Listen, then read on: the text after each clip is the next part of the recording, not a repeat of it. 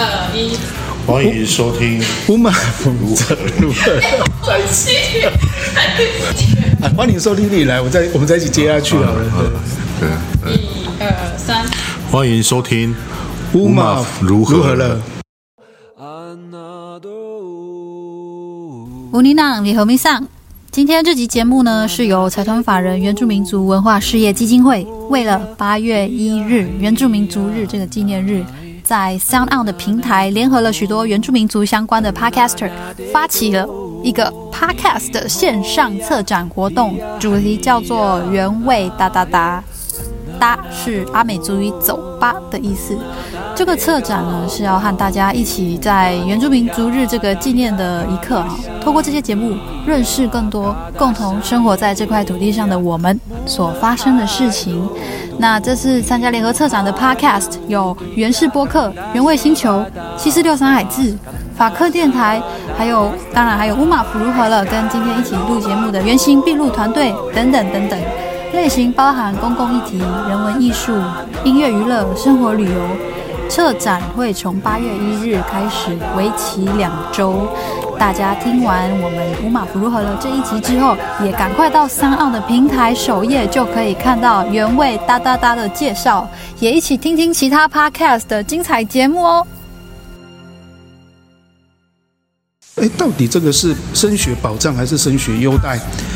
我们要不要先把话说清楚？其实这个很简单的思维，而且这个从我们从全世界的这个殖民殖民国家的这个同化政策，我们都可以看到，这是同这是同这同化政策典范呢、啊。就怎么样，你你就是要去接受这些主流社会的历史文化，把你培训成为是一个汉人汉人的内涵啊，汉人的思想的这样子的老师之后，然后再让你回去原乡复制贴上。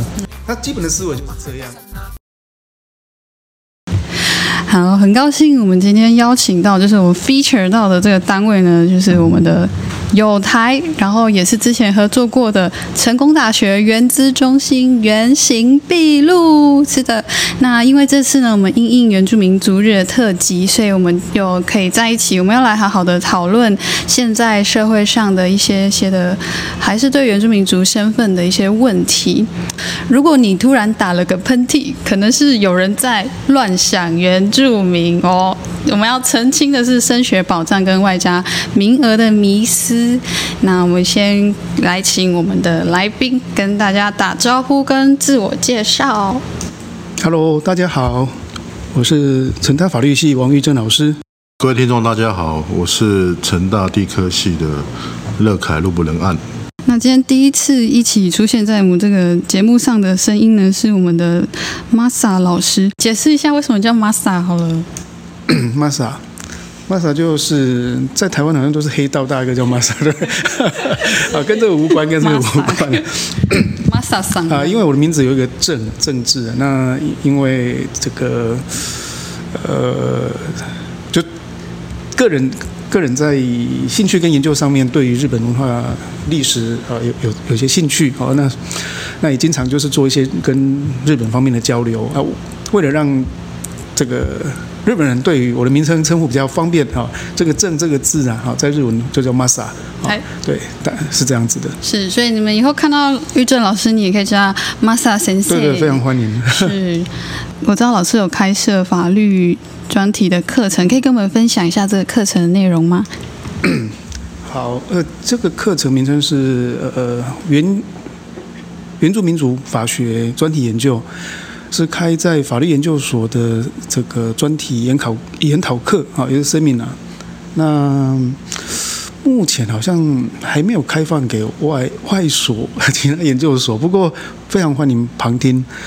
那我们我这堂课原则上每个学期也会安排有一有一个就是跟呃原民议题相关的一个校外。的参访或者就是我们去在地去做学习的的这样行程规划，好，那通常大概最晚也是会在一个月之前就会公告，好，那如果说有兴趣的话，也非常欢迎可以来一起参加，好，谢谢。那今天呢，就是随着我们的主题嘛，其实我们要讨论的题目，真的也跟法律有关，然后也跟真的是当代议题有很直接的关系。就是我们要请大家来再陪我们一起重新爬梳原住民族升学保障制度的脉络，应该说从它的严格到现况。那其实上次我们跟呃雷根老师私底下在谈这个事情的时候，有发现说，好像从从最刚开始，就是十几二十年前，一直到现在，很多学生都还是原住民身份的学生啊，还是遇到一个差不多的一个问题，就是被歧视或被误会。那我们这边先来破题，请老师看是 Masa 老师还是雷刚老师，我们先来跟大家再回顾一次升学保障制度这件事情，好吗？你们的麦克风都开着了，所以可以随时。好，那个呃，我这边先简单简介一下那个。原住民的升学保障制度哈，那我就以我呃亲身经历过的例子好了，来做一个介绍。第一个是所谓的呃保送制度，那那保送制度呢，只限于原住民。那在我以前那个年代，是像师专或是师范学院，就是你啊师专是国中毕业的时候哈，那你国中毕业的时候呢，它每一个每一个乡。好像有一到两个名额，那开放给那个原住民学生哦去念师专。那师范学院也一样，师范学院是你大学呃高中毕业之后，它每一项会开开放，我忘记几个名额，但是大概是一到两个名额了哈，去申请这个师范学院的保障名额。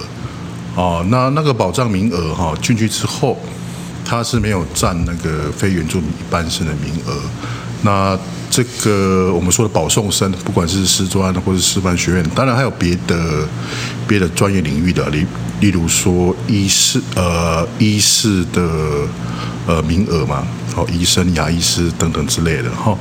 那他们的条件是说，你毕业之后要要去服务这个原住民几年时间，啊，就是看你的公费的年限，然后你毕业之后出来服务年限，就按照你的。呃，就学的这个时间哈，那这个是一种啊，那个呃保那叫什么身份的保送吗？还是那种哈？那另外一种是我以前在考高中跟考大学的时候用的制度，那是加分制。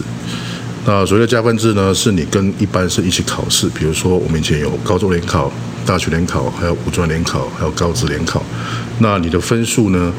啊，就按照你的原住民身份来分别加分啊。比如说高中，我记得没错是加嗯三十五分吧，总分三十五分。那五专好像是加呃百分之二十五你的总分。那考大学，我记得没错，好像也是百分之二十五。啊，那加完分之后的分数呢，就是你的分数。然后以那个分数呢，来跟啊一般生来争取名额。那那时候大学是用填志愿的嘛？我不知道不知道吴马有没有听过填志愿这件事情？有啊，我也是填志愿。哦，OK，好。那所以这个哈会那时候我记得那时候大学联考完放榜的时候，常常有一些新闻哈会有出现这样子的负面的批评。或是有负面的报道，就是说，哎，台大医科里面有几个原住民的。那其实我不，我们都知道他在说什么了，就是因为你加分占了很多的那个的名额嘛。那其实现在的加分制度，刚刚讲到那个加分制度啊，呃，它其实早就已经废止了，早在民国九六九七年间。就没有所谓的加分，然后跟一般生竞争这样子的加分制度早就没有了。但是你很遗憾的话，我看现在很多的讨论啊，哦，都还是把所谓的升学保障制度把它狭隘成加分制度。嗯，然后他们就会想当然尔把这个加分制度当做是剥夺了呃非原住民一般生的名额。嗯，但实际上根本没有这回事。从民国九十六九七就已经改革了。哦，那改革成什么样子呢？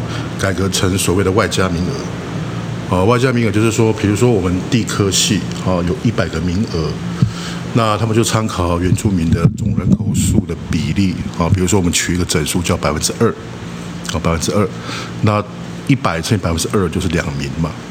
所以你总的像我们地科系这样算的话，总共的名额就是一百加二，那二呢就是保障给什么？给原住民学生啊。所以你那个原住民学生是不会去占你那个一百名的那个名额哦，他就不他就不会是九十八加二，他是一百加二，所以那种叫做外加名额。那从九六九七之后呢，考大学哦都是这样子的制度啊，没有所谓的加分排挤掉。呃，一般生的名额的这件事情，啊，所以我觉得讨论还是要回到这个正确的资讯上面的，否则就是假消息嘛。那你从这假消息或是恶意散播这样这样的假消息，我觉得讨论起来就没有意义了，而且会加深复制的这样子的不正确的资讯的哈。好，我觉得他大家其实被那个名词框架，所以都讲加分加分，啊、但其实是外加。好，好，好，那么我想我就。针对刚才乐凯老师的说的部分稍微补充了。不过在补充之前，其实，呃，就是先前从吴妈这边收到脚本的这些资料啊，其实我第一个第一个让我觉得很有趣的地方是在于说，当我们要去讨论这个制度的时候，我们总是要去称呼这个是什么制度。那从这个吴妈的脚本呢，呃，使用名词叫做升学保保障。嗯，好。但是如果呢，我们我们去看，我们去看现在的这个呃，我们这整个制度哈，我们这个制整个制度现在有一个法律，就是说它是一个办法，哈，这个名称叫做《原住原住民学生生等优待及原住民公费留学办法》。那而且最主要就是在第三条。在第三条的部分啊，里面规定说，呃，就像刚才乐凯老师所说的，呃，怎么样去做这个百分之二的名额的这个呃外加，那以及就是说，这个呃在外加名额怎么样去呃就是总分怎么样去这个呃加百分之十，那另外还有呃主语认证如果通过的话再加百分之二十五的方式这个计算。可是我觉得这个在讲这些之前，我觉得。可能要，我觉得很有趣的，就是说，如果去看这个条文的话，它其实它不是用保障这个名词，它叫做优待。对。到那其实我看到这个脚本的时候，我第一个，但可能是这个法律学者对文字就会特别的这个敏感。哎，到底这个是升学保障还是升学优待，或者是加分制度啊？那我们去看这个条文的时候，其实发现就是很有趣的地方。刚才提到第三条，它叫优待。可是，可是问题是，如果如果我们去看，我们看这个条文呢，因为这个很很快大大概跟大家上一下法学绪论哈，什么什么就是我们在这个法令当中叫做什么什么办法的，这个叫行政机关所制定的。那行政机关它要去制定这种跟人民权利义务有关的，一定要来自一个法律的授权啊。那所以就是说，我们目前的这个这个这个这个呃，我们先把它简称叫做这个呃升学留学办法哈。那它的这个母法是来自于我们呃这个原这个呃呃原住。呃，原住民主教育法啊，原住民主教育法第二十三条第一项，我们可以去看到它里面呢，它规定的叫做叫做保障。可是也许你会觉得说，其实这没有什么差别啊。如果我把这个历史爬梳一下，你就会发现啊，你你再看看到底有没有什么差别，然后，其实我我现在就是很很快大概系统性的跟大家说明一下这个制度的整个演进过程。呃，就如同刚才这个呃乐凯老师提到保送制度，其实保送制度这个部这个这个部分是在。我们戒严之前，甚至我们可以这样说，连教育部的一个行政命令，像这个什么什么办法都没有之前，就已经在做了。嗯，好，那而且他就是怎么样？他就是针对就是，与其你说是保送，可是呢，等于就是他把你做一个角色的设定，你被工具化了，因为你只有你国中保送叫做师专，那你大你高中保送的话叫做师范大学，换句话就是你只能当老师。嗯，那原住民。我们说，今天我们先不挑去挑战这个体制内的这个，我们不要去体挑战体制内的这个教这个教材啊，这个教材是不是在做洗脑或什么？我们先不不去挑战这件事情啊。那我们可以推定说，就是说他成绩不错的话，代表就是他聪能才智蛮好的嘛，对不对？那聪能才智还有很很好情况之下，为什么他只能当老师？嗯。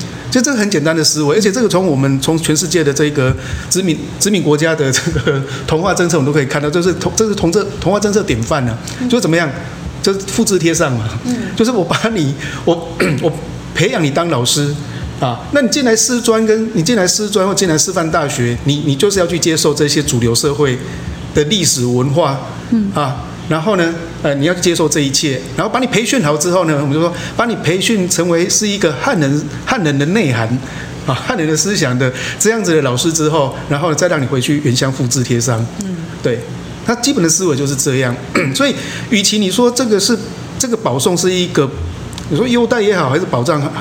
呃，是是优待呢，还是保障？但是事事实上，我们说从整个制度的目的来看，它是为了要去方便统治啊。嗯。它就是要去，它就是一个同化同化政策。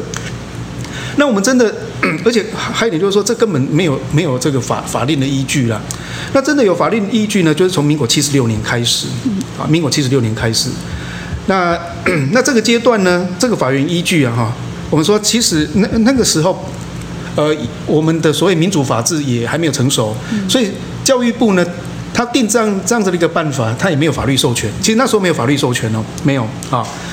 那当时的名称叫做什么？叫做《台湾地区三地族籍学生升等优待办法》。那这个地方我们可以有两个两个名词啊，值得商榷。第一个，三地族。山地主对不对 啊？啊，所以那对，就是说三地主啊，那籍就是你是哪一种身份嘛？哈，三地族籍啊，籍户籍的籍哈，这是第一个啊。第二个就是升学优待哈。嗯。那我为什么优待你？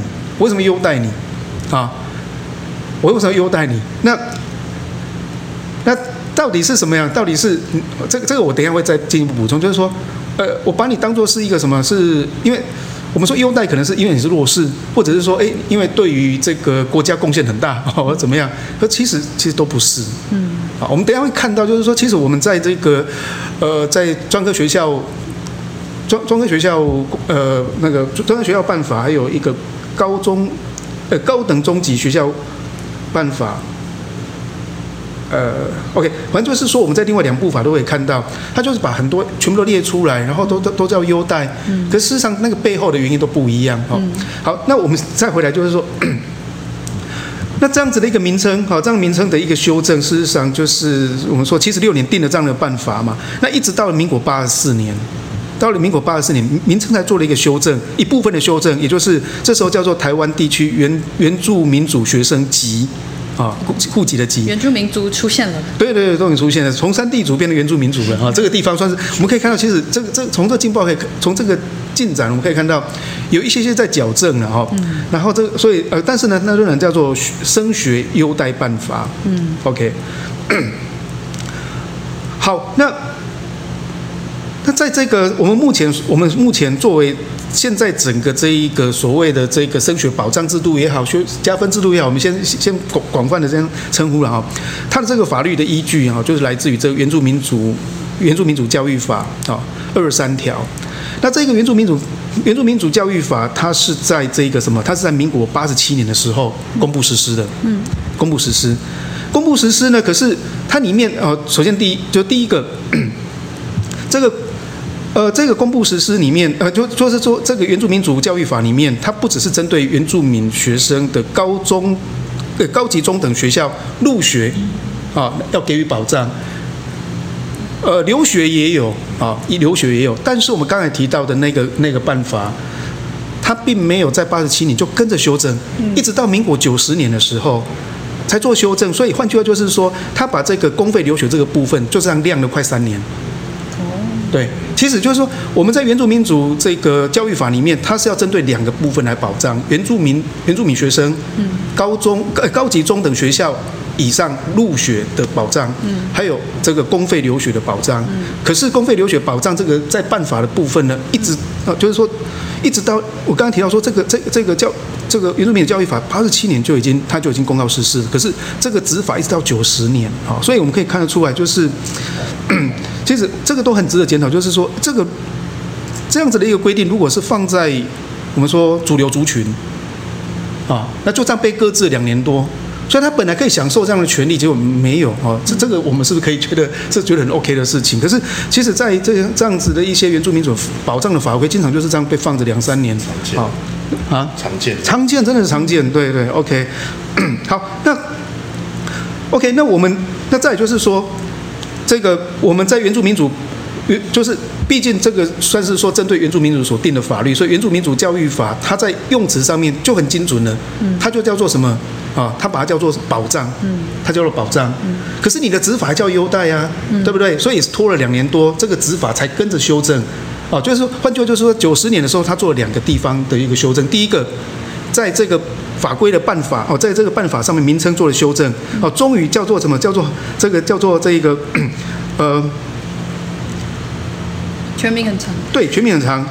原住民学生升学保障及原住民公费留学办法。对对，那你可以看到，它不叫优待的，它名称不叫优待，叫做保障，对不对？就这个就符合我们要在这个议题的设定上面保障。这也是符合你的想象，对不对？啊，应该说，我觉得好像现在得这样叫他，因为法终于修到这个名称来。是，这第一个。然后公费留学也在这个时候才加进去。嗯，好，是不是就没事了？啊，很抱歉。如果你去看这个管理办，这个这个办法，它名称已经 OK 了哦。可是，在二十三条的部分，你仔细去看，它的人叫叫做优待。嗯，对。所以还是。那你你你修个名称干嘛？你修的法条名称干嘛？你的你里面还是叫做优待，所以这就是为什么我们现在在很在就是说很普遍的一直都被认为说这个叫什么休学优待，嗯，啊是什么叫休学优待？可是到底是优待是保障？要不要把话说清楚？好，那如果说你觉得这两个这两个名词是没有什么差别，那当初你也不用去做这样的一个修正啊。我们就说教育部在民国九十年的时候在法规名称做了修正，也是代表就是他他觉得这个是应应该要去做做做修正的，哈。可是，可是为德不足，在条文里面啊，却却没有去做修正。那这样子当然就是说，不只是说跟母法不一致，而且我觉得更重要就是说，它会扭曲了原住民主教育法它使用这样子保障的名词的用的原意。嗯。同时也会导致于社会普遍错误啊，对于这样子制度的一个错误的印象跟理解。没错。OK，我先这。这个部分我先介绍到这边，是。所以老师刚讲到这一点真的很重要，因为我发现我在跟我的同侪讨论这一题的时候，大家有的人说有时候讲加分，有时候讲优待，有时候讲保障，有时候讲呃那个叫做什么，我也好想当原住民哦，就是因为他们有这样的 想法。那我刚刚马嫂老师们有提到哈，因为早期的这种制度都是否他们要去当老师，就是比较单一的一种发展。那我记得冷干老师还好几年前就有在。就是提出说，其实原住民族高等教育的人才的应该有更多元性的项目跟发展。老师，那个冷干老师这部分有没有要回应一下的？好，我这边提出那个数据来说明一下这个原住民在大学跟研究所他的那个学生的比例了哈。那这些比例呢，其实也可以来当做那个政策上的讨论。哦，因为很多真正的形成实际上是需要需要数据的啊。嗯、那我这边的资料是这样子哈，从九四学年度一直到一零九学年度哈，这个原住民大专院校以上的学生，不包含研究所哈，从九四年的百分之一。一直到一零九年的接近我们法定十六组原住民族人口比例的二点四六，嗯，所以它其实是逐年增加的。那这里有一个很有趣的现象哈，刚刚提到那个大概就九十七学年度，不是用那个外呃使用了这个外加名额的方式嘛？嗯那九七之前是用这个啊加分啊加分制度，然后自己填志愿啊。那其实，在人数比例的增加趋势上，其实没有什么大的差别。嗯，所以是有点像无缝接轨这样子啊。因为本来有，所以他们我我觉得他们当初在定这个政策的时候，应该也没有想到说会有这样这么这么这么就是这么平顺的那个曲线的增加啊。那现在其实。大专以上的那个啊，原住民学生人口比例的学生数的比例，其实已经接近那个法定十六组原住民族人口比例了，好接近哦。那另外另外一个值得观察是在研究所的部分哦，一样的数据啊，从九四到一零九学年度啊，从九四年老师的数据这里是零点二五 percent，所以是远低于这个人口比例哦。然后经过了十五年。到一零九学年度呢，现在是到了一点二五左右，哦，所以研究所以上的原住民学生人数哈，还是远低于它的呃人口的总的比例。好、那有些人会想说，诶，你看哦，这个我们大专院校以上的原住民学生人口比例已经接近什么？已经接近法定十六族原住民族的人口比例了。那是不是还需要所谓的保呃，不管是保障还是？呃，外加名额的方式，那其实我们可以再去细看哦。比如说，我举个例子，一零九学年度哈，在我们成大本身啊，我们成大里面哈，原住民学生其实只占了多少？零点七八，不高哎，不到百分之一，不到百分之一。那在另外一所大学台大呢，它是一点零了，一点零了，所以你这样看。其实可想而知哈，我们那个接近的二点四几的那个原住民学生的比例，其实很大的部分是在哪里？是在私立学校哦，是在那个原专班里面的。嗯哦，那私立学校大家也知道，这个就学的呃经济的这个负担会比较重哦。啊，所以这样反而有时候会造成什么？原住民学生的修贴学历的呃原因之一，也有可能是这样。因为大部分的学生其实搞不好是在私立的那个学校里面，那在研究所的部分，在研究所的部分就更低了，在我们成大只有占零点三八，啊，那在台大是占零点三五的原住民学生比例，哦，所以都远低于那个呃没有分，就是远低于全国的那个数目字了，哦，所以我觉得反而要要去更增加那个什么。呃，用国家的力量去增加国立大学里面的原住民学生名额才对啊。嗯。啊，那甚至在关于这个外加名额的这个比例上，当然现在的法令是定二 percent 到五 percent 啊。嗯。五 percent 是呃科系可以自己自己来注意来去做调整，在二到五之间。但其实大部分都是百分之二了。啊，那。我会觉得我们应该去争取国立大学更多的原住民外加名额的比例进去里面了。好，那在科系的决定上哈，就是哪些的科系、哪些的学院、哪些的学门要要有原住民的学生的比例要调高去调整，我觉得都应该要有原住民的声音，或是至少要有原民会的角色在里面的去做调整。好，因为这样子的高等教育的。的的这些名额的调整哈，你要依据哈未来五年、十年需要，还有现在哦有没有什么不均衡的地方？比如说现在我的资料这边显示，我们的原住民的大专院校以上的人的学门分布啊，有点失衡了啦，就是理工系的太少人了，哦，理工科技太少人了，哦，所以。我会觉得，在未来的呃定定所谓的在教育部在定定每个学校的名额，包括这个外加名额的部分哈，都应该要去找哦原住民的的代表吧，我们姑且叫做叫做代表，但不知道这个代表怎么产生的哈，用用这样的方式来去考量啊，我觉得会比较适宜了。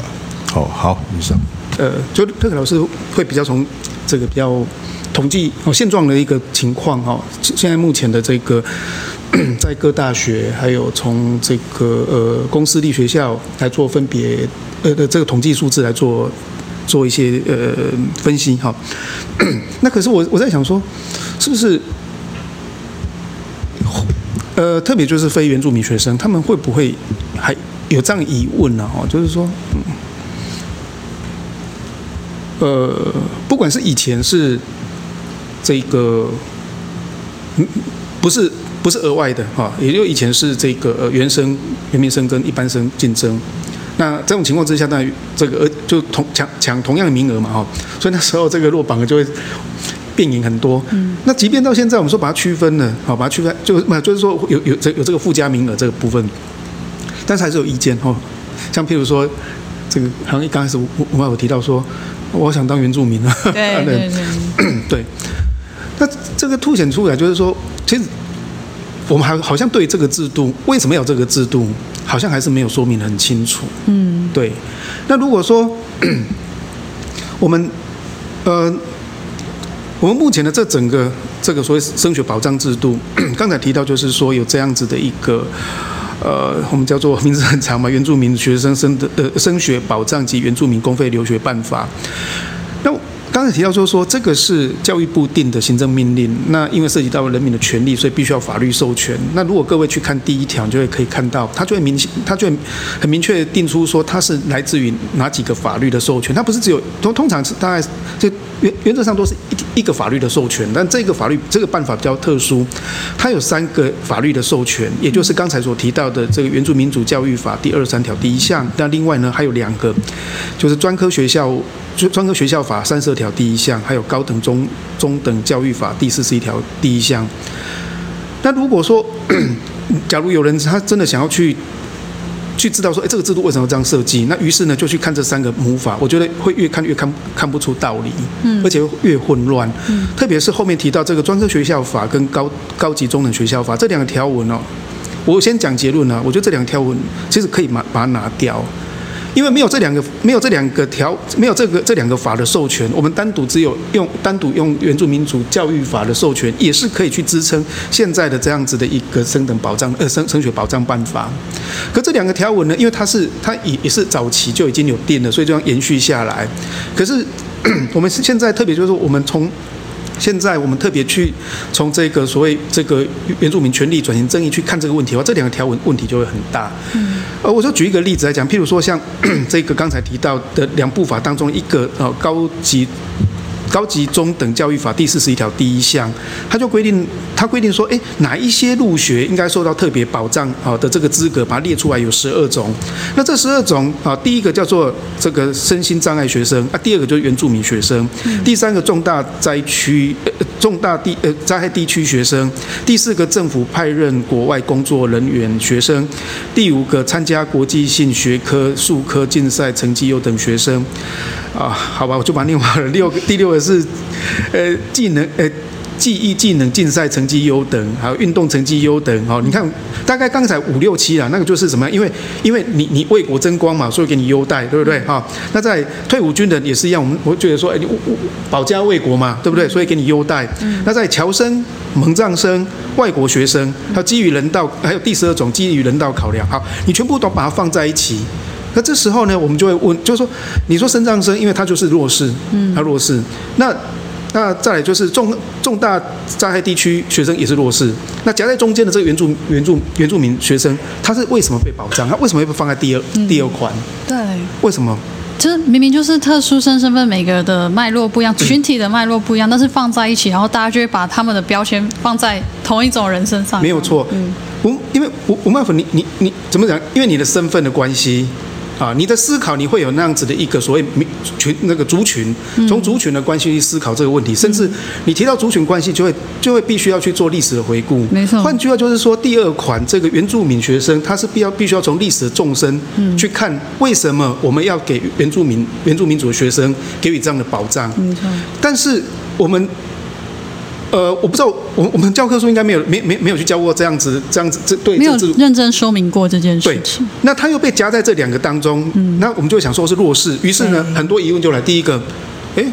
我们隔壁，我我一个，我们我们我们我们有有一个原住民的朋友，他们家很有钱啊，对不对？对，对不对？哈，那再来就是说，那还有什么？为什么我们要加分？难道我们是比较笨吗？啊，对对对，就有很多这样子。可事实上，这个条文的话，它真的放在这边，就会产生这样的误会。没错。又产那，所以说，其实如果要么你就把它删掉了啊，因为本来这个原住民族原住民的教育法就有了，从那边正本清源的去去做，去去让这个大家知道这个制度，我觉得这样子就可以。或者是如果你真的还是要把这个。我们刚刚提到，就是说专科专科教育学学校法，还有高等中级呃高级中等学校法这两个条文留着的话，嗯，你把它抽出来放在另外一款，嗯，好，因为这样放着真的会产生误会。没错。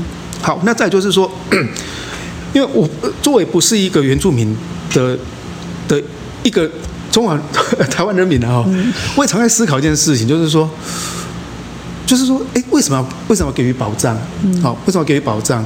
那我常常我试着去这样思考啊，啊，我觉得教育啊，我们从我们从我们说从正规教育来讲，学校教育来讲，从国小那一直到我们说可能呃大大学呃一从国小到高中，那这整个这个时间是很长的，它会影响到你的一个学习意愿、学习的成效因素是非常复杂的，包含就是你对于你你你的你对于这个教育内容认不认同？嗯。然后还有就是说你生你所处的这个族群的脉络。嗯。那如果说就以这两个来讲的话，今天原住民族族群，他是自愿来念你中华民国的历史跟地理吗？他是自愿来要来了解你的，呃，不只是了解，而且还要去考你的这个闽客族群的这些文化历史吗？是他自己愿意的吗？是他自己决定的吗？不是啊，你没有问过人家，你就把这样子这些历史文化强加在这个族群身上，然后呢说来吧，我们来比一比。嗯，好。那我特别有这样的感受，就是说，我在高中的时候，我对于所谓的中国历史、中国地、中国历史跟中国地理，我就非常的抗拒。哦，啊，我就非常的抗拒，因为我觉得我没办法认同啊。嗯，对啊，我想要对这个国、这个土地多认识一点。你为什么一直告诉我那些跟我生活没有什么关系、认同上没有什么关系的的一些文化？嗯，啊，那再第二个就是说，我们从从历史的脉络来看的话。今天的我们说，即便我如果说所谓的这个经济弱势啊，经济弱势，经济弱势的可能性有很多种啊，有的是譬如说，也也许这个家道中落的经济经济弱势啊，因为灾害呃弱势啊，那但是有一种弱势是什么样？是因为呢，他的祖先被国家侵害了，他的祖先被国家剥夺了资产，剥夺了土地，剥夺了资源之后，然后呢，然后这时候说，啊，来，我给你优待。那你我你可不可以告诉我一件事情？啊，今天呢，如果啊，我今天把你的财产抢走之后，然后分你一点点，说我给你优待，你觉得这是优待吗？不合理。你你如果还不回来的话，你也不要用这种方式叫做优待来称呼吧。好，是用那个词汇。是没有错，所以我觉得这个是必须要从整个，就是说，就是说你这是必须要从族群关系来看待这个问题。那你必须要历史的纵深去理解这个制度啊，这是我想要补充的。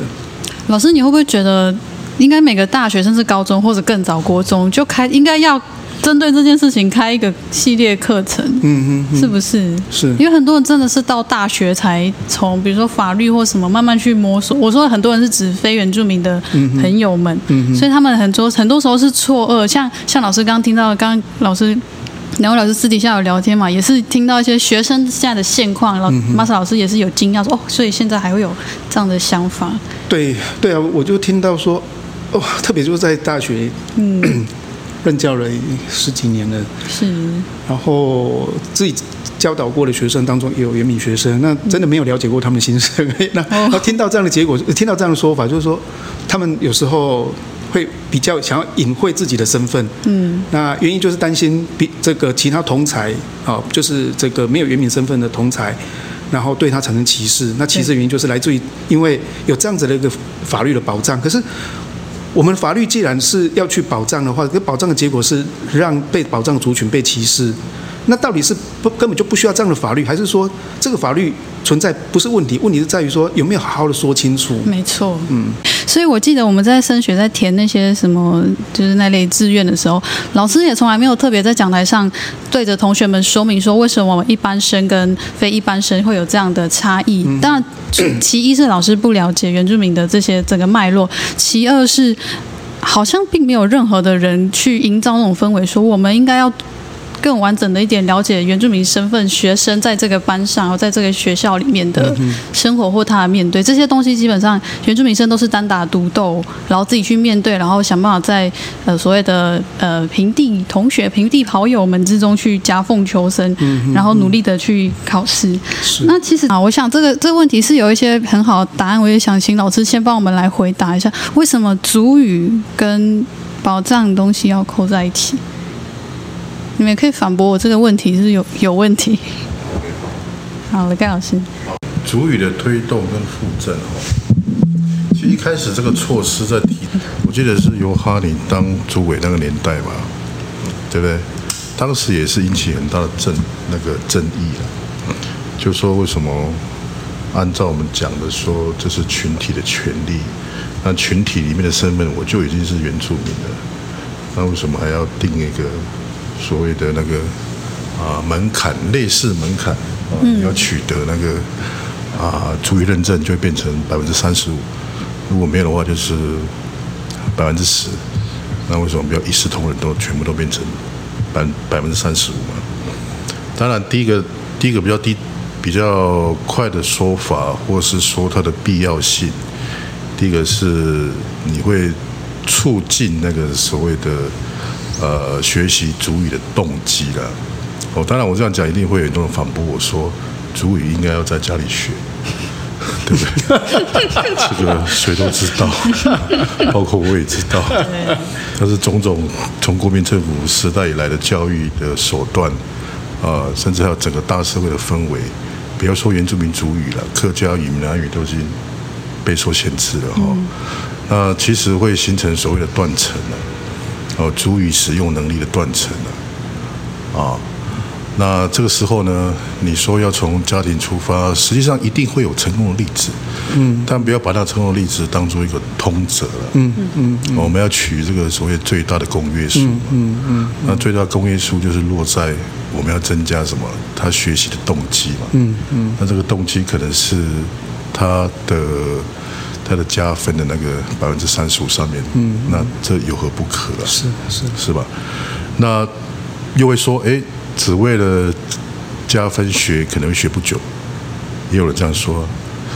但是另一个说法说，他只要踏出了那一步，学会了第一个简单绘画跟罗马拼音的这个写法读法，我想会增加他未来未来在在在主语上的增进的机会是大增的。嗯。哦，因为他不是从零起步了嘛，他现在已经有基础了，知道怎么开始了嘛。那他甚至可以拿起一本主语的书，可以慢慢的拼凑出来那个发音啊，嗯，然后甚至也可以慢慢开始书写，好，所以其实很多原住民问题的讨论上面也是会落于这个没有数据，就拿特例当初的那个讨论的那个讨论的点，好，就像我们之前谈过的那个呃原住民族师资的断层。就是说，在部落里面或在原住民的地区里面的，呃，原住民老师是缺乏的。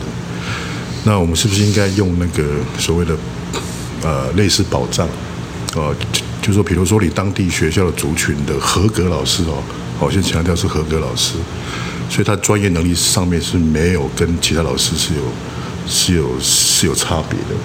好，那在推这样子的保障措施的时候。哦，有有些人就会就会讲说，诶，有些平地老师也是很认同原住民文化。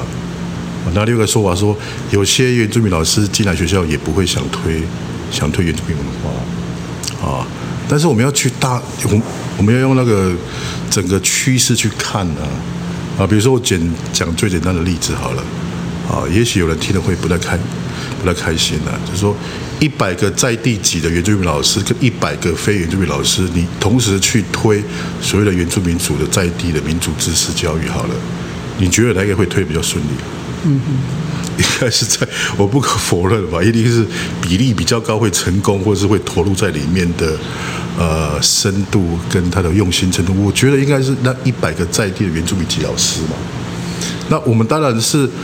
不会因此而关上非原住民的老师有热情、有能力进来我们原住民的不的学校啊，我还是有所谓的机制让那些老师进来啊。嗯，啊，这个就跟我们在讨论那个原住民加分制度这种东西还蛮像的。有些人就很喜欢举这个例子啊，比如说我隔壁的谁谁谁，哦，他家很有钱，为什么他要加分？嗯，那我隔壁的谁谁谁考上了，他他也不会回去部落去服务啊。嗯。但是我们应该要放大角度去看嘛。如果我们承认原住民族高等教育的人才越多，是对原住民族群体的发展是好的，好，这是确定的，好，前提是这样。那我们是不是用数据来说话？我们是不是还更需要有这样的人才，再去培养更多的，而且应该要做更细致化的处理嘛？嗯嗯。啊，不管是在他的就学的科系学门，跟他未来的服务上面。的这样子的，也许是，就是总的来说哈，政府不应该定个政策完之后，就对这个政策的说明没有负起责任了。嗯嗯。哦，很多时候，因为毕竟像那个原民会这个机关哈，它毕竟是政府机关里面的一环呢。所以他有时候，我们来帮他想好了啦。他有时候可能可能也不会不会负担这么大的力量跟这样子的强度去说明这样的政策了。哦，但是我觉得政府应该去改变，不要让这次推出来，然后就让一些呃误解，甚至是摩擦产生的哈。所以我觉得在大学里面念书的非原住民学生，真的要好好把握这个四年机会，因为这是你唯一可以增加你的族群的这个文化涵养的四年的机会啊。嗯嗯。好，所以每个学校，大专院校的原住民呃主学的这些东西真的很重要。啊，这是我们唯一可以救这些学生的机会了。救，你说是真的真的是救，拯救的救吗？真的，你看，你不管是上什么大学的那个什么叫低卡吗？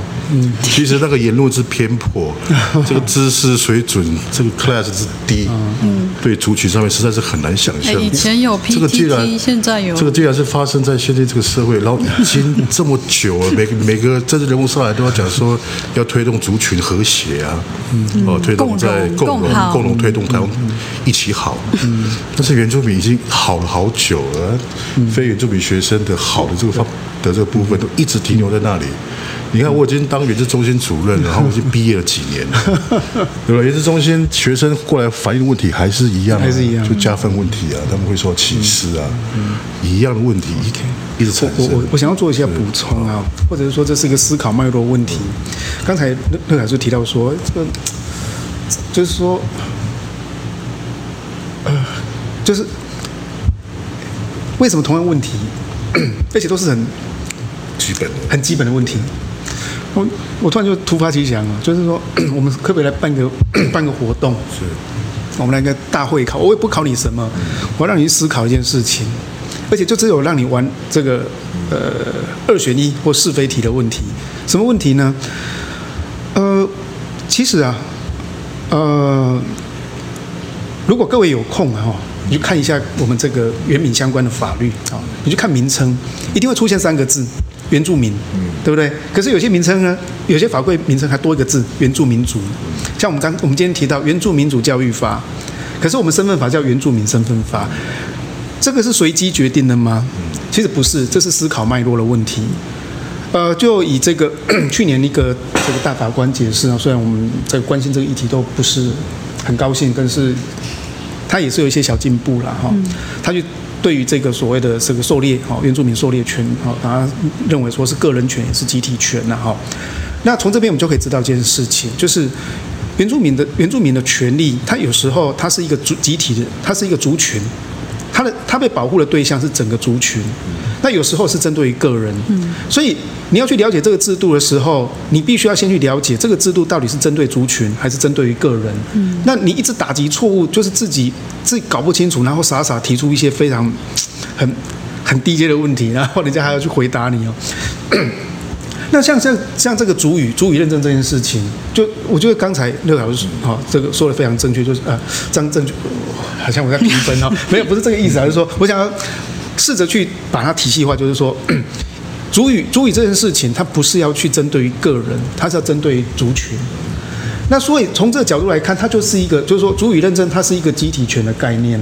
我们要就是透过这样的方式，让这个族群啊，让原住民族的各族，他他这个族群可以在这个制度之下，他们这个呃学习的人增增加了啊，那或者是说他只是短暂学习，可是他未来就长远来看，他有深化的一个可能性。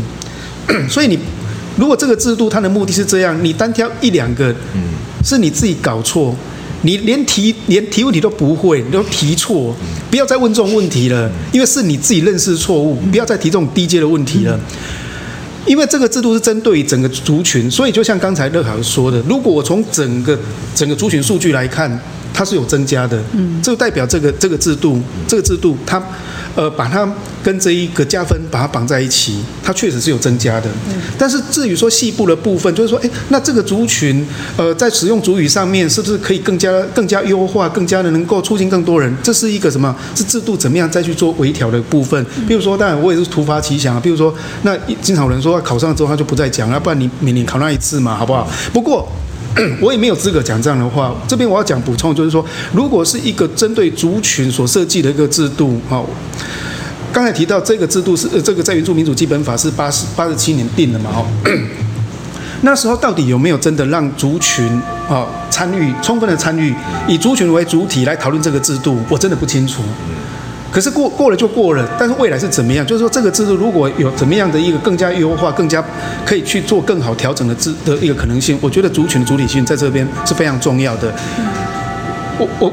就是说我虽然突发奇想说，好吧，我每年考，可是我没有资格讲这样的话。假如说某一个族群，譬如说像乐凯老师现在在极力在推广，呃，在在这个呃努力在筹筹办这个民主议会。假如以民主议会的角度说，哎，我们在这个这个排湾组这个部分，我们觉得我们可以做得更好，我们每年考一次。排湾组针对自己的族群做这样要求，有谁呃有可有谁可以说不可以？那相对来讲，我们不不不应该是只就一直让这一个。这个所谓的他者，或者是说这个局外人的专家学者或政府在帮你决定怎么样？我觉得集体权真的必须要回归到那个集体的主主体进来做决定，而且是关键性的决定。好，我做这样补充。我觉得今天那个两位老师帮我们各自理清了那个。问题上的一些就是最基本的，你问问题，问你要吵架，你要知道你在吵什么吗？这是我很常就是吐槽别人的。那我最后我想问那个马萨老师哦，就是像目前呢、啊、到目前啦，你觉得因为有一些人。在谈这个事情，他就说，因为过往就是为了让原住民融入主流社会，然后某种叫做汉给原住民汉化起来，哦，融入那个平地社会。那到现在呢？你觉得目前这个政策是真的能够很好的帮助原住民所谓的传承文化，或是回馈族群吗？这个问题 我。不好讲，我想也也没有数据，但是我可以说，我但是我我从我自己的，我我我只能讲个人意见，我觉得总比没有，嗯，总比没有。你单纯你单纯就是说我以学科成绩哦去加分，嗯，那这其实对于整个这个族群文化附赠，它帮助了什么地方？没有嘛？看不出来，嗯，看不出来。而且这时候等于只是说又回归到就是说我们是成就个人。那成就这个个人，他自己没有办法拥抱自己的文化，这样的个人，我们成就他，对族群是有帮助的吗？我疑问在这个地方。那个相对来讲，我们今天在成就他的同时，我们也借借由他去这一个呃，去去跟自己的族语啊去做学习，去拥抱自己的文化。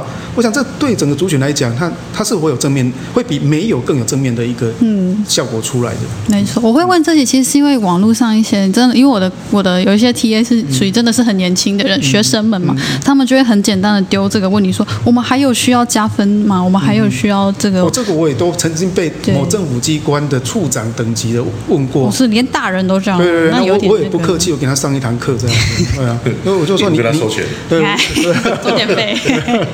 我觉得是需要，我觉得你看，显然是全民都需要在这个点上面被教育，原民生或非原民生都要预备好。对对，其实我们。一直在讲多元文化，那个到目前来讲，我觉得都还蛮空泛的啦。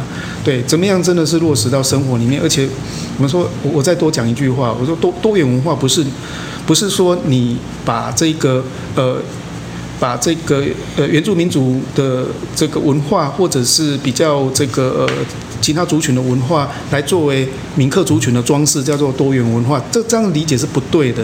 其实多元文化是多所谓多元的话，就是每一个角。我我们没有没有哪一哪一边你是上哪一边是下，没有没有固定的方位嘛，它是多角。所以今天我觉得说，不是说以你为主，然后别的文化来装饰你，应该反过来讲，就是也有那个机会是有别别的文化，它针对某件事情啊，它它可以有这个什么，它的一个主动权主。主动权，那其其他文化，哎，你也试着从不同的角，从不同的角度，我就说，讲呢，我们讲说多元的观点，对对对对对，每一个人都有当家的可能性。就文化这件事情，他又不是要去宰制别人，当你要去宰制，那就已经算是一种文化侵略了。那我们在讲多元文化的话，应该是既然是包容的话，就应该是每个人都有那个去来做主导的一个可能性，那你才有办法去学习别人嘛。嗯，对，嗯。以下我们先来收听中场歌曲。感谢来自屏东排湾族的年轻人楚嘎港的提供相关资讯连结，请看资讯栏哦。什么同学，你今天真的有很多？对呀、啊，还有很多秘密都不能说。为什么原住民都活得比较轻松？废话，你们抢走土地都没在说，还要开发多少土地才够你们用？不不，他们需要耕田都没土地种，任何东西加了一点三五，好像就很猛。有种就出来讲，不要躲在。键盘中。你们原住民都很爱喝酒的啦，谁在告诉你我们讲话后面会加的啦？还有那些刻板印象，谁告诉你的？我唱歌不好听，所以我才唱 rap。你凭什么拿着不主角的钱去骗你的？我又不会马路义务，原本就是这么的 leaders。还拿你交够了没有？你们白浪不配值得拥有。闭上你的脏嘴，别出来丢人现眼了。你凭什么拿着不主角的钱去骗你的？我又不会马路义务，我们原本就是这么 leaders。还拿你交够了没有？你们白浪不值得拥有。闭上你的脏嘴，别出来丢人现眼了。考试加分，学费水电补助，来占名额，因为他是原住民呢。阿瑞阿瑞，嘎查了我们？不来，我们要很骄傲的说，迪卡查里西亚阿根。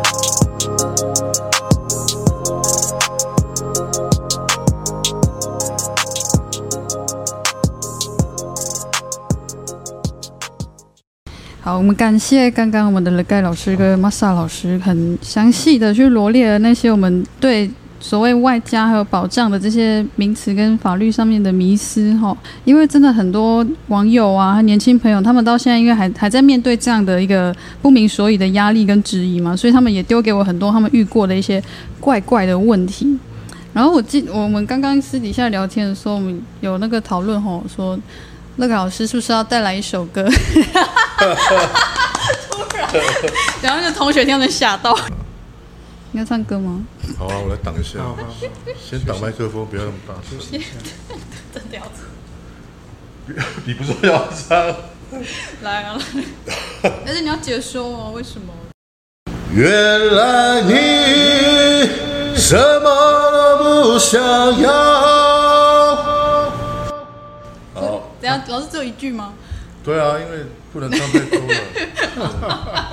这就够了。毕竟这是副歌了，副歌已经有诚意了。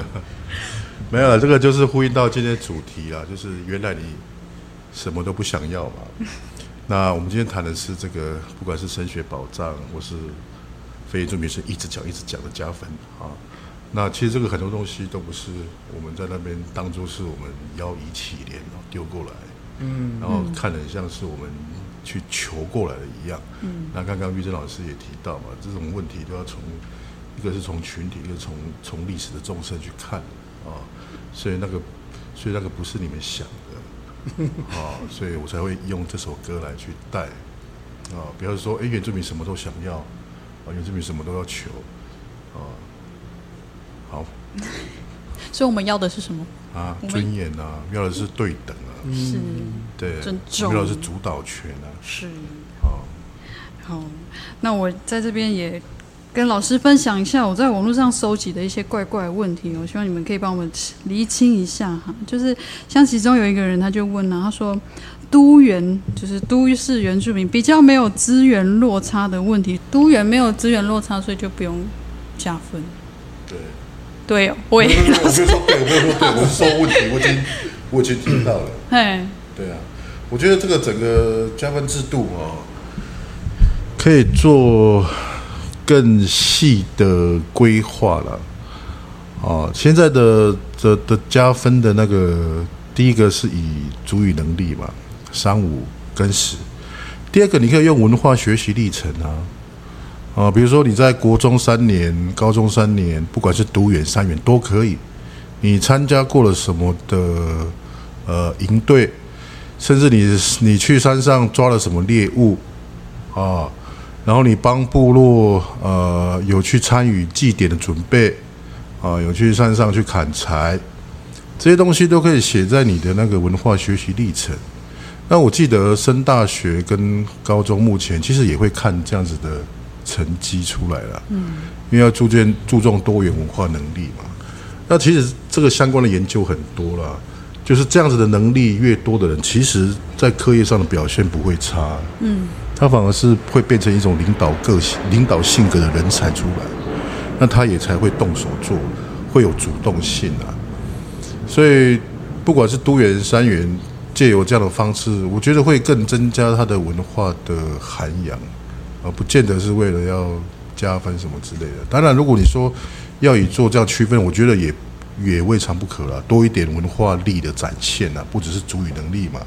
嗯。啊，因为现在有时候会有一些声音好像不会说主语你就不是原住民，但事实不是这样子啊，对不对？你做很多原住民奉献的事情，服务原住民，做做很多原住民事务，其实你不用原原你不用主语能力也可以去胜任这些工作啊。嗯，但是一些专精的，比如说你做你做主语传承，那当然就要要求你主语能力了嘛。嗯，啊，所以这一题我的说法是说，可以增加多一点文化学习历程这样子的这样子资料或这样子的呃证明在里面的，好，然后让让学校呃录取学生的考虑的观点会更更多元呐，更多文化层面上面，对啊，嗯。嗯。好，我我我我对这个问题我是 会想要从，这是一个族群，它是一个族群升学保障的制度，然后这个升学保障制度不是只是为了让某些人升学，而是希望借由这样的制度可以让这个他所属的族群，呃，会产生一些正面的作用。那包含就是说，像刚才提到，就是说族语。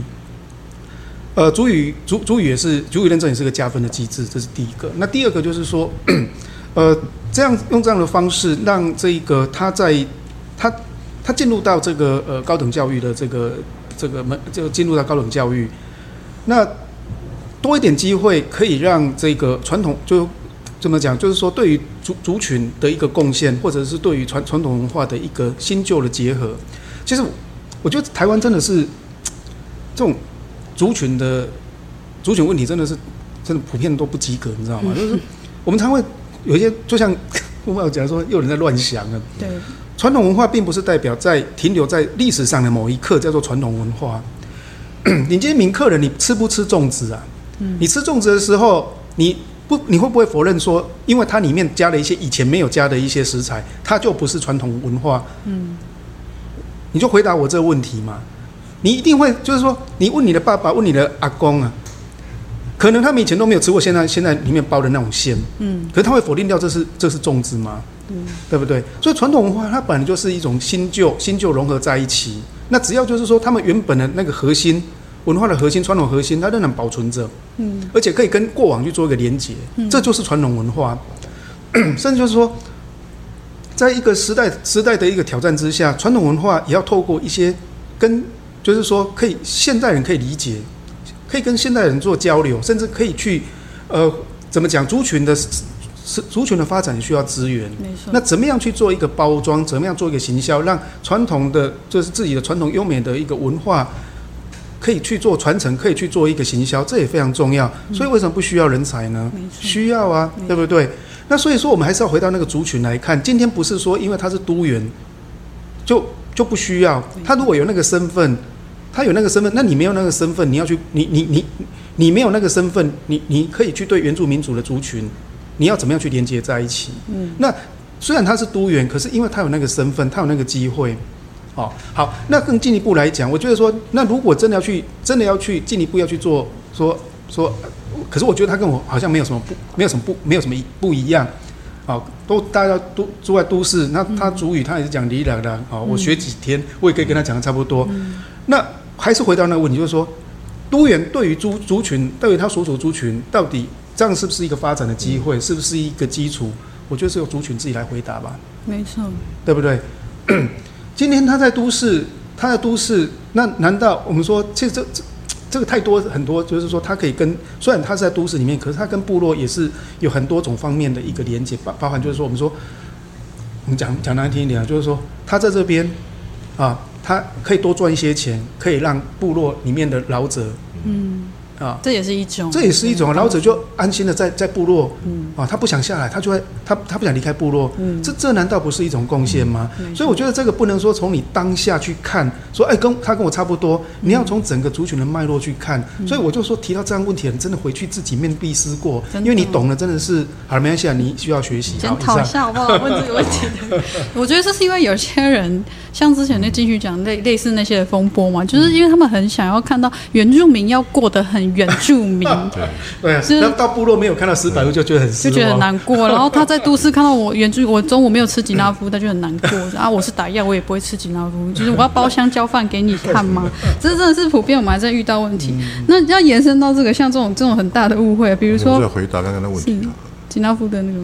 呃，刚刚那个，那个，刚刚我所提的，其实比较偏重于哈，在部落里面求学的原住民学生哈，是，其实会提出像你刚刚提出的那个问题，你知道吗？嗯，反而自己 自己族人对自己有身份者提出质疑，所以我才会以那个什么文化学习力去，去做这样的思考，嗯，那。如果如果刚刚那个问题提出来的不是三原，是所谓的一般非原住民学生的话，那我的答案就会跟那个玛莎。但但但是我觉得说，教授虽然就是同一族群，那因为所处的位置不一样，有这样的质疑，我觉得开启一个讨论，对啊，我觉得这也是一个很好的事情。对啊，对，他们自己就是说族群自己要去找到这个答案。对啊，嗯，所以到时候也许可以变成是一个。族群的那个共识了，嗯、哦，就像讲的，你就都也没关系嘛，但是你要你要寒暑假你要回去啊，嗯，啊、哦，你要参加祭典啊？什么之类的啊，嗯、那由我们那个 部落会议或是民族会开个证明给你啊，是，没错没错，就文化学习支持支持，对，很棒，台湾族很棒。好，其实我想到一个，因为上次我跟那个就是原语会的。同仁们聊天的时候，他们也讲说说，其实学主语的积极性啊，有时候住都市的人不输在山上住山上的朋友。当然这是我说这是个人啊，但是我说并不是理所当然说你原住民住部落你就天生有很更好的文化学习的积极性，这是两回事哦。好，我这边还有一个问题也很闹，就是就是有些人一就是他想要为这个保障政策加分风波换家。有人就是这样为了换家，说如果大学是考打猎支部，原住民就会上大学，就是他。然后我听到他这样回，就觉得他他觉得他想要帮原住民缓颊，就说啊，他他们因为是要配合主流体制才那么辛苦，所以需要加分。然后就是如果我们去山上，我们都要考，我也可以帮他缓颊一下，就是说，我帮他缓，对对对，就是说，这就是说。啊，应该是这样说啦，就是 大方向来讲，我觉得我我我我我是认同的，很大的方向吧，很大很大很大很大，对，没有错。当然就是说，是不是说打猎？我我觉得这这个是，要么他不是开玩笑，不然就是他他他也是很刻板的在想。对，没有错，没有错，并不是所有的这个各族都需要打猎。嗯，那即便有狩猎文化或是个传统的。的这个族群也并不是每个人都要打猎，没错。所以你到底是在帮人家还是害人家？这我却不知道怎么回。但是大方向是对的。嗯，既然是在这一块，我们就是说，如果我们多元化不是说假的，我们应该就是要让这些啊，借由假假如说我们说呃，教学、考试、升学，这都是一种让促进学习的方式。那学习还包含对于这块土地的学习，对不对？那这种情况之下，这些族群的文化知识，把它放进来作为考题，或者是作为这个教材，让大家可以彼此去学习。我觉得这是对的啊，这是对的。嗯、那也许在这种情况之下，说真的，他真的会，他真的会，反而会让这个民客族群发现说啊。我一直以为这个这么容易，事实上没有那么容易，自己产生的反省。对，我觉得这是有有这个可能性的。尝试建立那个同理的处境，没有错，没有错。打猎的，打猎的讲完了。哦，我得回答啊。你要回吗？对啊。那个其实问这个问题的人是真的很瞎了，真的太瞎了。因为现在所处环境不同啊，对不对？你以前以前原住民在那个生活的环境底下，当然。打猎或是一些传统技能是可以是可以养活一家人的嘛，哦，或是养活一个一整个部落。但是现在环境不同了，哦，我们要的人才除了除了要会打猎的话，还有其他的技能。嗯，那你不要说打猎很简单呢，打猎里面涉及的知识很多哎，嗯，有生态学、有动物学、有有那个土地，嗯，对不对？等等之类的。那那他那些知识也是一种非常大的学习的一个内容啊，啊。那我所以所以我觉得会问这种问题的哈，我我实在是我也不知道。我觉得应该是恶意居多了，我不太觉得他是非常善意的去问这个问题，因为我在不要这样跟老师讲，他会 很难去理解。我我当然如果是站在老师的角度，我会这样跟他说话嘛。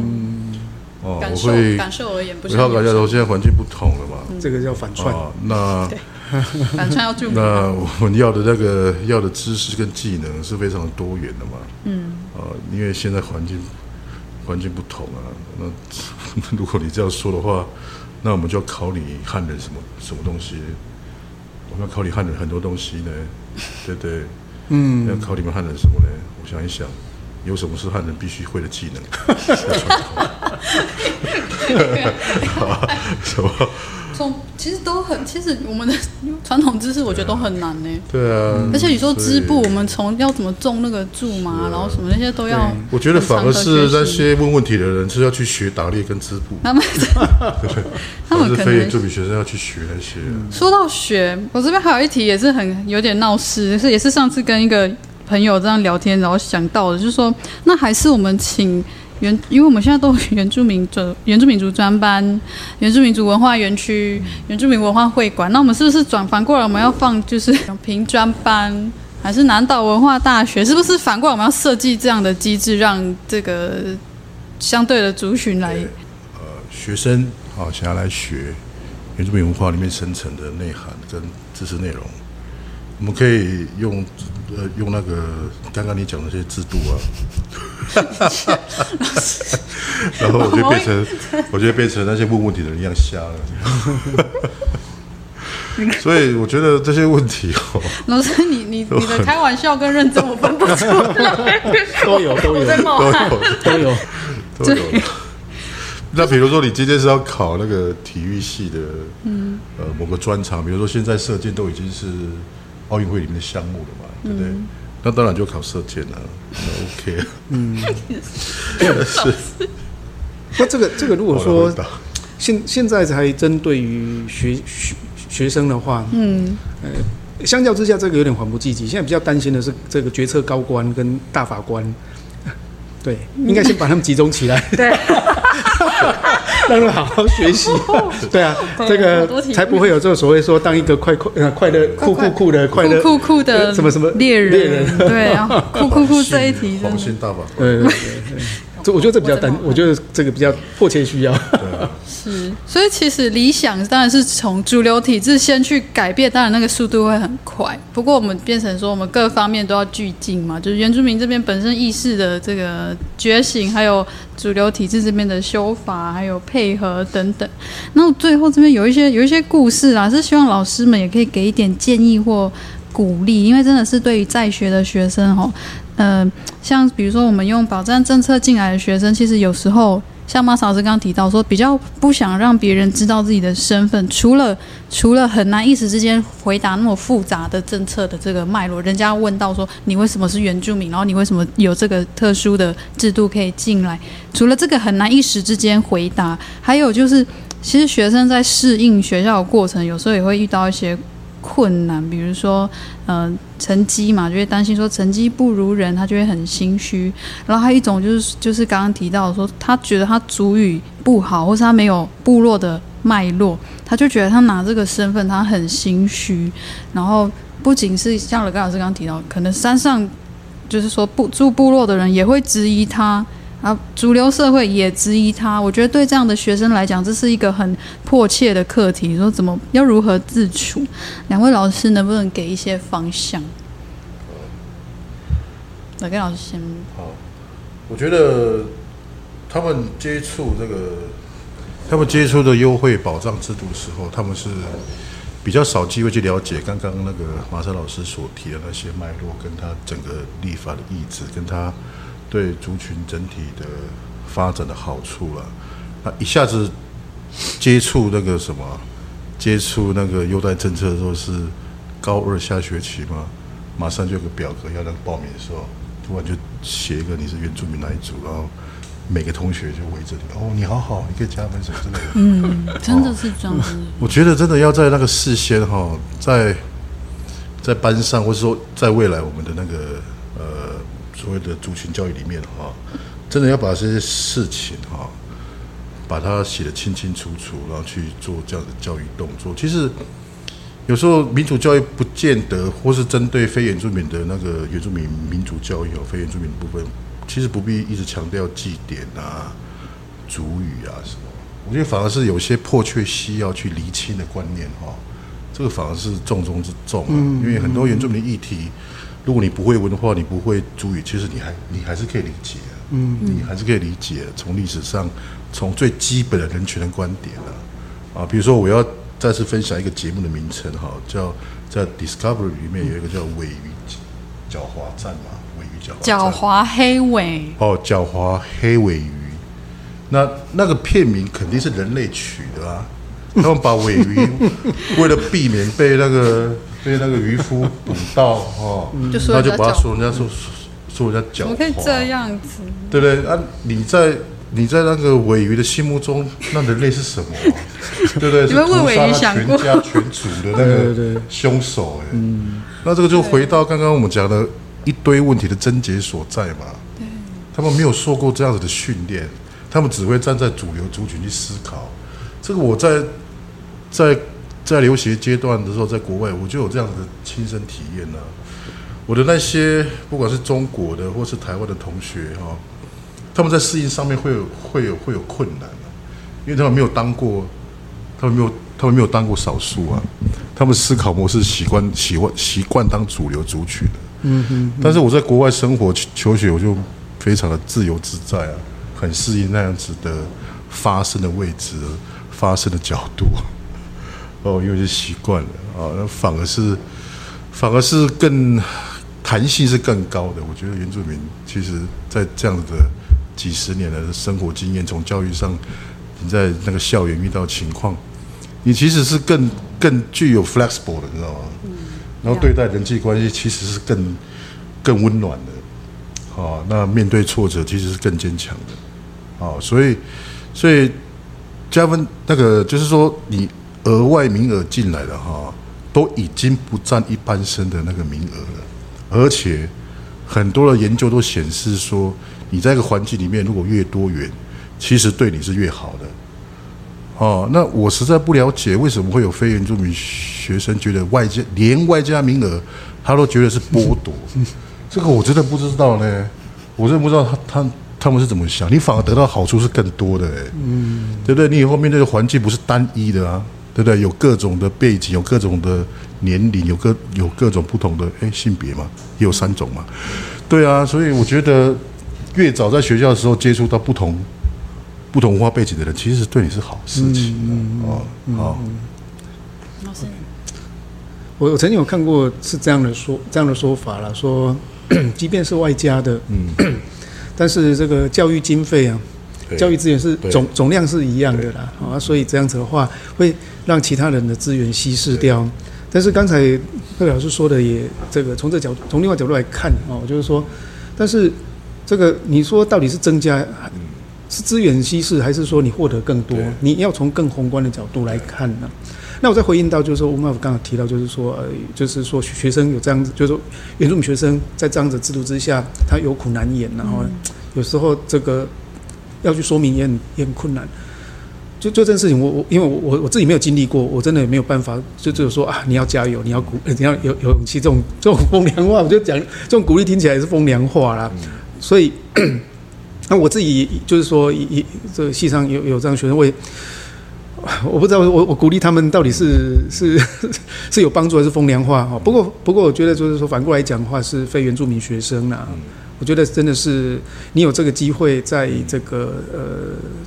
学习阶段，啊，你就就可以去接触多元文化啊，我觉得这是一个很好的机会，特别在成大啊，这个因为我们这个大学有 U 型化的这样的一个趋势啦，所以就是呃，相对来讲，我们比私立大学原住民学生还来的少，所以，不过这样听起来好像这个我们又让原住民学生变成是工具论，不过我也没有这个意思啦，我想就是就是说。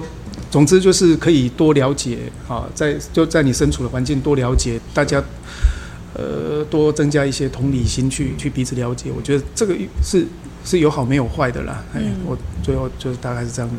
哎，好，好。那我我最后回应一点，像我以前遇到这样的问题的时候，就有那时候有部落弟弟他要升学嘛，他就也很害怕说他用这个身份上来他会适应不良，或会很。跟不上，然后我就跟他说：“你还是要去读，因为他考上第一志愿。我说你还是要去读，你去那间学校才有布农族，然后你去你才能教育你的同学说：哎，我们布农族是怎么样的人？你要负责当那个桥梁。我给他讲的重哦，因为是我们自己部落的弟弟，所以我想你用自信去认识自己，然后你也会有机会，可能你的成长也会帮助到你身边的人。好，谢谢今天我们的盖老师还有马萨老师陪我们一起讨论这些问题。那希望聆听到这边的听众朋友们，你们也可以跟我们一起前进，让我们原住民带领台湾哦。一起就很会，一起就很会。阿里，感谢乌马邀请我跟玉珍老师参加这个原住民族日纪念特辑。那我们让我们成功大学原原子中心哈，也有这个我们的播客原形毕露啊，针对主语和升学制度的内容。欢迎大家去收听。好，谢谢大家。乌尼娜，米红米桑，们欢迎拜拜。来。拜吧，拜拜，再见。拜拜，谢谢。